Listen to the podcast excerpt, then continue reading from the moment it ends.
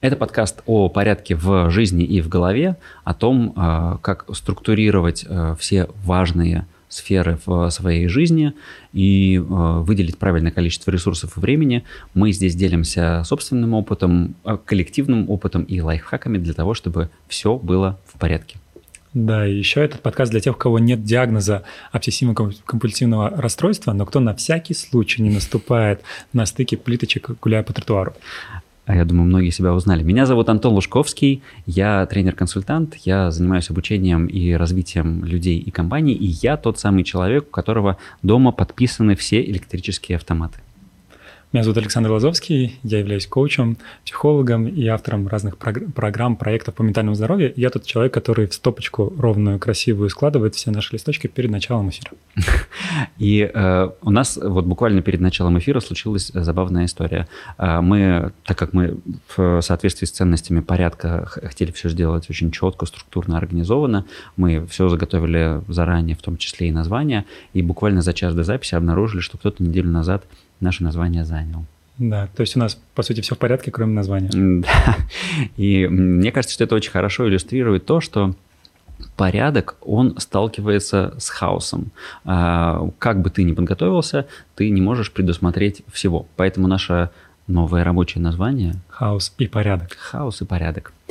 Саш, почему порядок? Почему вообще эту тему мы взяли? Я думаю, что, во-первых, она нам самим очень интересна всегда, и хорошо найти место о ней поговорить. А во-вторых, на самом деле, анализируя своих клиентов, которые с нами работают, и когда они говорят, что они получают по итогу, да, часто идут, звучат слова такие, как э, структурированность, ясность, все по полочкам разложено, да, и это напрямую связано с порядком. И для меня внутренне действительно это является моей ценностью. Я люблю, когда все структурировано и четко. Для меня порядок вообще это как раз и есть, наверное, вот это удивительный момент того, как ты все заготовил, ко всему подготовился, выходишь в мир, а и вот как взаимодействует твоя система порядка с вот этим неконтролируемым хаосом? Очень называется, потому что мое ощущение порядка — это, с одной стороны, такая структурированная, упорядоченная реальность, которая имеет точки воздействия, я на нее, она на меня, но одновременно в которой есть место для спонтанности и чуда.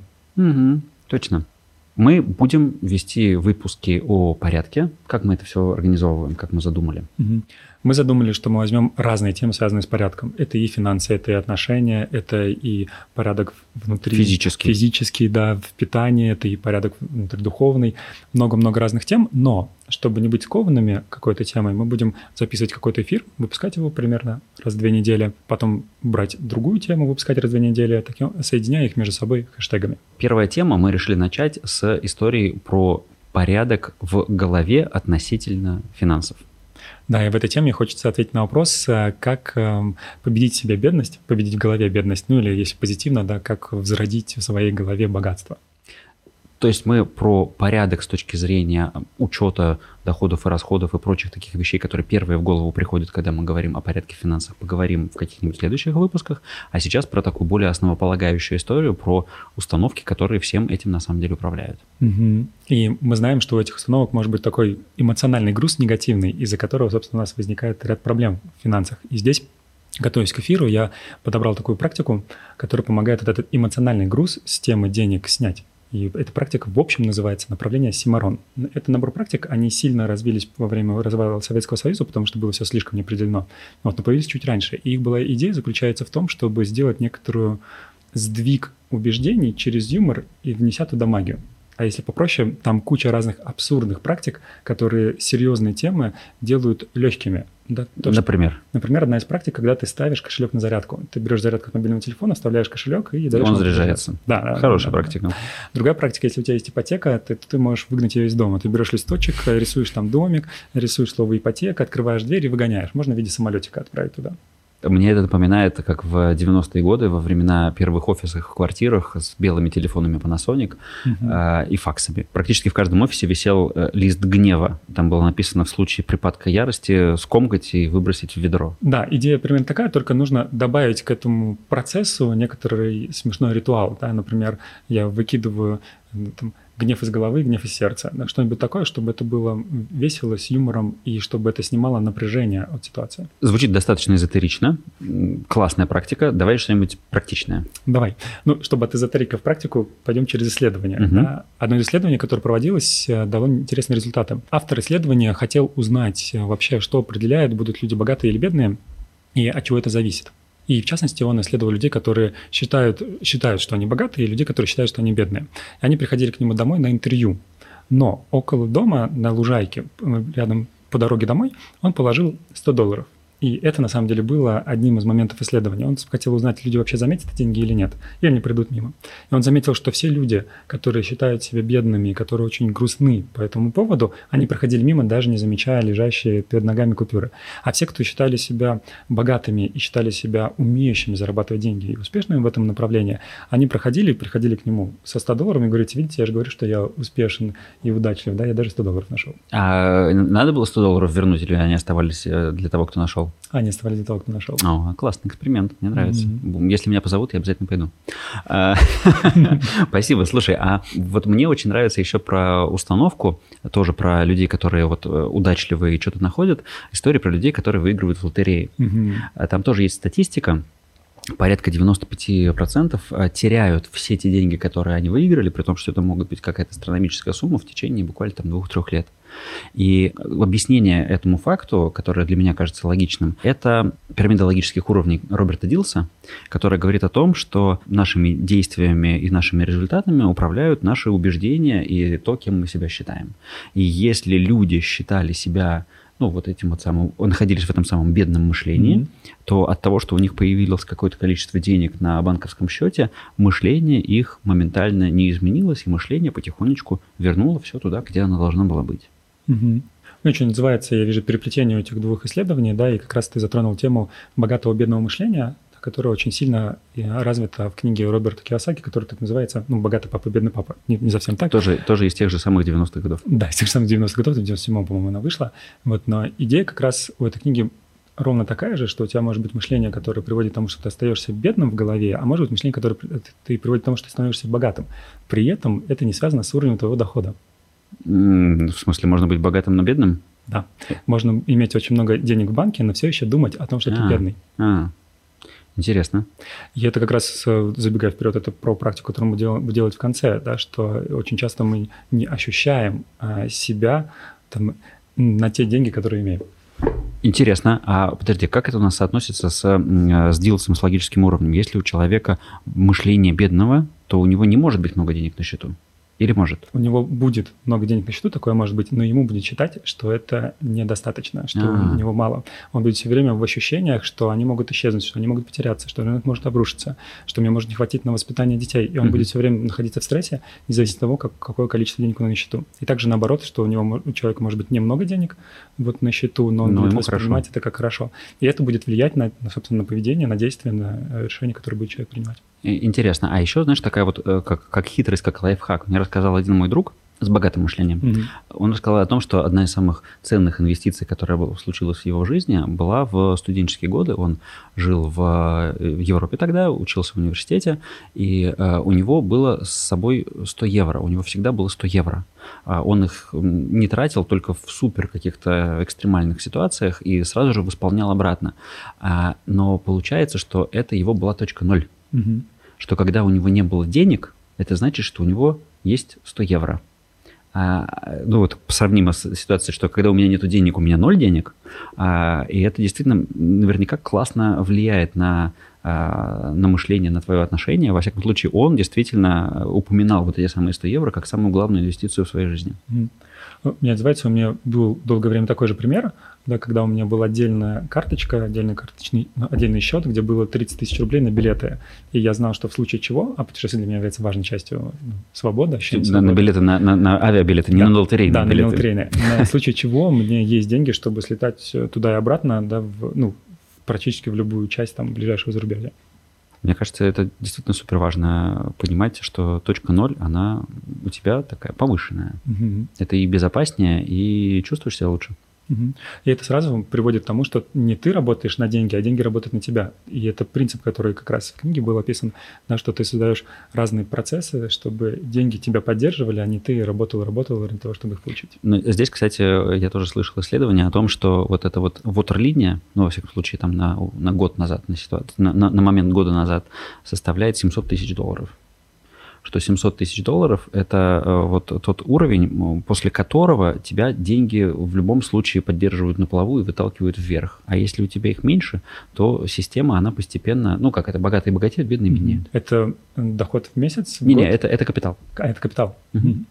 Просто если столько есть, то, в принципе, даже если ты немножечко косячишь, то ты все равно будешь прирастать. Что ж, друзья, ваша первая цель – капитал 700 тысяч долларов. Э, в связи с купляющимся курсом рубля это, может быть, даже будет еще даже быстрее сделать. Теперь алгоритм. Поехали. Или не алгоритм? Что Сначала про убеждения. Про как убеждения. Как и что? Как и выявить. Ну, давай. Давай. Как? Сейчас. Один из способов выявить убеждения, да, которые есть сейчас и которые могут быть деструктивными и конструктивными, это так называемые оговорки по Фрейду или набор ассоциаций, когда ты случайно про это говоришь. Mm-hmm. Например, мы это используем в поговорках. Да? Например, чтобы работать больше, чтобы зарабатывать больше, нужно работать больше. Mm-hmm. Да? Хочешь в два раза больше зарабатывать, больше работать и так далее. Или работа не волк, лес убежит. Вот. Чтобы это через практику сделать, можем с тобой сейчас поэкспериментировать. Давай. А, Антон, я сейчас буду называть предмет, тебе нужно говорить три любые ассоциации, которые приходят следом. И как ты понимаешь, главное просто говорить. Просто говорить. Три. Меньше думать. Хорошо. Угу. Хорошо. Молоко. Кислое, белое, бидон. Бали. Тепло, остров, жарко. Мотоцикл. Быстро, опасно, железный. Деньги. Много, вкусно, зеленое. Угу. Что это было? А это, а это уже можно с этим дальше разбираться. Но таким образом, вытаскивая из себя какие-то вещи, которые я оговариваюсь, говорю на ассоциации, говорю на автомате, можно увидеть чуть более глубинное убеждение, которое есть во мне. Потому mm-hmm. что некоторые правила о том, что, например, нужно откладывать 10% от своего дохода как десятину и вкладывать в свое развитие, они в книгах описаны, а вот нужно же понять, почему я эти правила не соблюдаю. Вот, и таким образом можно их выявить. Кстати, это же очень действительно классное правило про откладывать десятину. Оно э, было описано в э, очень классной книжке «Самый богатый человек в Вавилоне». Mm-hmm. Это очень интересно написанная книга про ну, как бы как история человека, который жил в Вавилоне, и с э, вот конкретными, очень полезными, кстати, советами. И, казалось бы, просто бери, прочитай книжку, следуй этим советам, откладывай, это там называлось сначала «заплати себе». Угу. То есть ты, у тебя пришли деньги, ты заплатил за, там, за ипотеку, э, тем, этим, а, а себе. Надо сначала заплатить вот эту десятую часть себе, чтобы она уже дальше росла. Но Почему-то так не работает. Книга в доступе, она маленькая, ее можно прочитать, а не, не получается. Ну, даже я знаю про эту книгу, читал ее много лет назад, но начал десятину откладывать только во время, когда ковид рухнул, когда ковид пришел, mm. и весь привычный источник дохода рухнул, я подумал, что я могу сейчас делать, когда доход рухнул, и решил, что первое, что могу делать, это откладывать 10%, 10% на будущее. Вот, и это сильно изменило мое состояние сейчас и самоощущение сейчас. И, кстати, это ведь тоже изменяет точку ноль. Потому а. что если ты, у тебя есть отложенные, то, соответственно, у тебя в любом случае есть какой-то какой базовый капитал. Угу. Давай подведем, что у нас есть сейчас. Да, мы говорим о том, что есть богатое бедное мышление, угу. что богатое мышление направлено на то, что деньги работают на меня, что для того, чтобы я начал делать что-то, чтобы они работали на меня, например, откладывать десятину, нужно понять, какие есть убеждения, которые мне не дают. Да, и этого делать. И одно из, один из способов – это через ассоциации и оговорки по Фрейду их поисследовать. Спасибо тебе, что ты наводишь порядок в том, что мы тут обсуждаем. Ну и мы обещали про практику с алгоритмом. А, практику с алгоритмом. А давай э, только чуточку дораскроем. Вот я сказал про деньги, что они, а, что их много, что они вкусные и что они зеленые, по-моему, так. Что это значит? Что с этим делать дальше? А это вопрос, что это значит для тебя? Когда ты слышишь ассоциацию вкусные, зеленые, что это значит для тебя? Ну, вкусное зеленое, оно не очень клеится. Хотя горошек, он зеленый, и я его люблю и ем с удовольствием. Его, кстати, много в банке сразу. Деньги mm-hmm. это горошек. Деньги это горошек, которого много в банке. Mm-hmm. Mm-hmm. И здесь можно, э, добавляя психологии коучинга, посмотреть и спросить точнее, как реагирует твое тело, когда ты про это говоришь. Mm-hmm. Как будто есть какое-то напряжение в животе. Mm-hmm.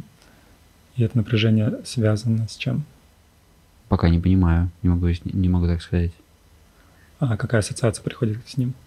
Ну, что-то такое, что-то печальное, что-то грустное, тягучее. Угу. Предлагаю дальше не идти, Угу. но здесь идея была в том, что мы из образа, ассоциаций и слов пошли в тело, да, и одно, один из способов найти убеждения, которые мешают нам быть в состоянии потока и в богатом мышлении, это как раз посмотреть, как тело реагирует М. на деньги. И если там есть что-то, например, напряжение, то можно попробовать спросить вот чего ты, что ты мне говоришь, о чем ты мне говоришь. Окей, окей. М, Звучит логично. Хорошо, спасибо. Алгоритм. Мгм.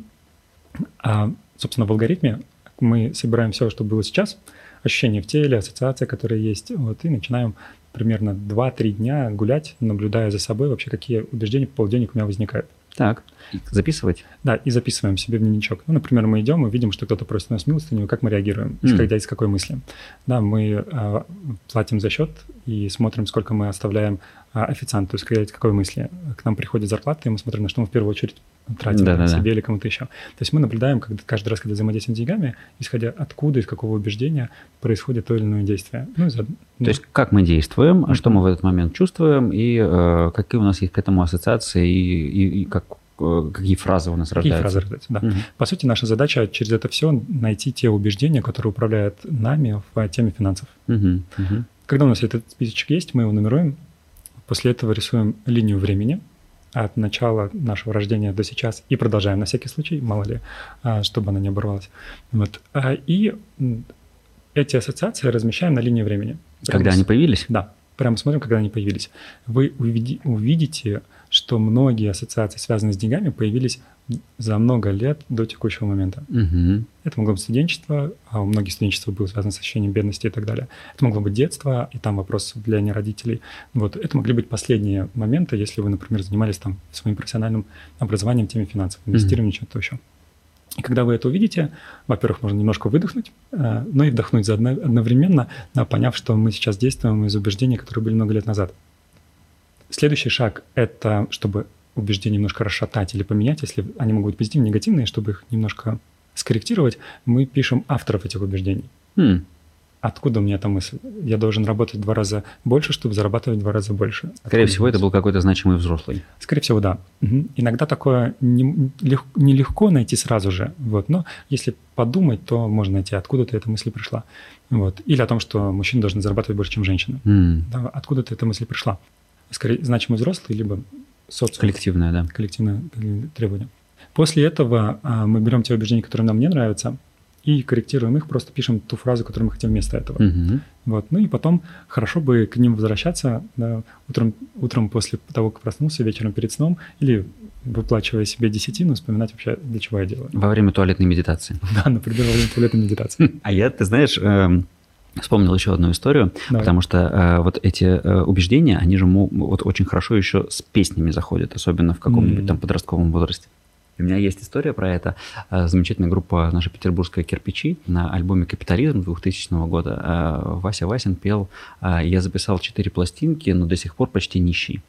И тут, пару лет назад, я был на его концерте, и он пел эту песню, и я э, обнаружил, что Вася как раз проделал работу над ошибками.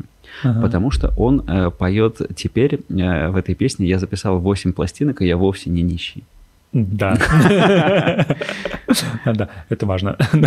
Слова, которые мы говорим, становятся нашими убеждениями, и не только нашими, но и окружения. А потом убеждения влияют на, на нашу жизнь, наши результаты. Спасибо. Я думаю, что мы здесь можем поставить э, запятую. У нас э, организационно э, этот алгоритм мы выложим в виде документа, в виде картинки в нашем телеграм-канале. Обязательно заходите туда, посмотрите на него, и я вам желаю им воспользоваться и попробовать его применить. А дальше мы, конечно же, продолжим в какой-то момент э, тему порядка в финансах разговором о том, как правильно вести учет Расходов, доходов, что с этим делать, какие вообще еще правила есть. А, Ну и вполне возможно, что что-нибудь еще интересное на эту тему мы найдем. И, может быть, у вас есть свои идеи, что вы хотели узнать в этой теме, или что раскрыть больше, и тогда пишите об этом в комментариях или в телеграм-канале. И даже вообще в теме порядка, в чем именно навести порядок вам очень хочется, и как- где какие советы по теме порядка вам хотелось бы от нас услышать.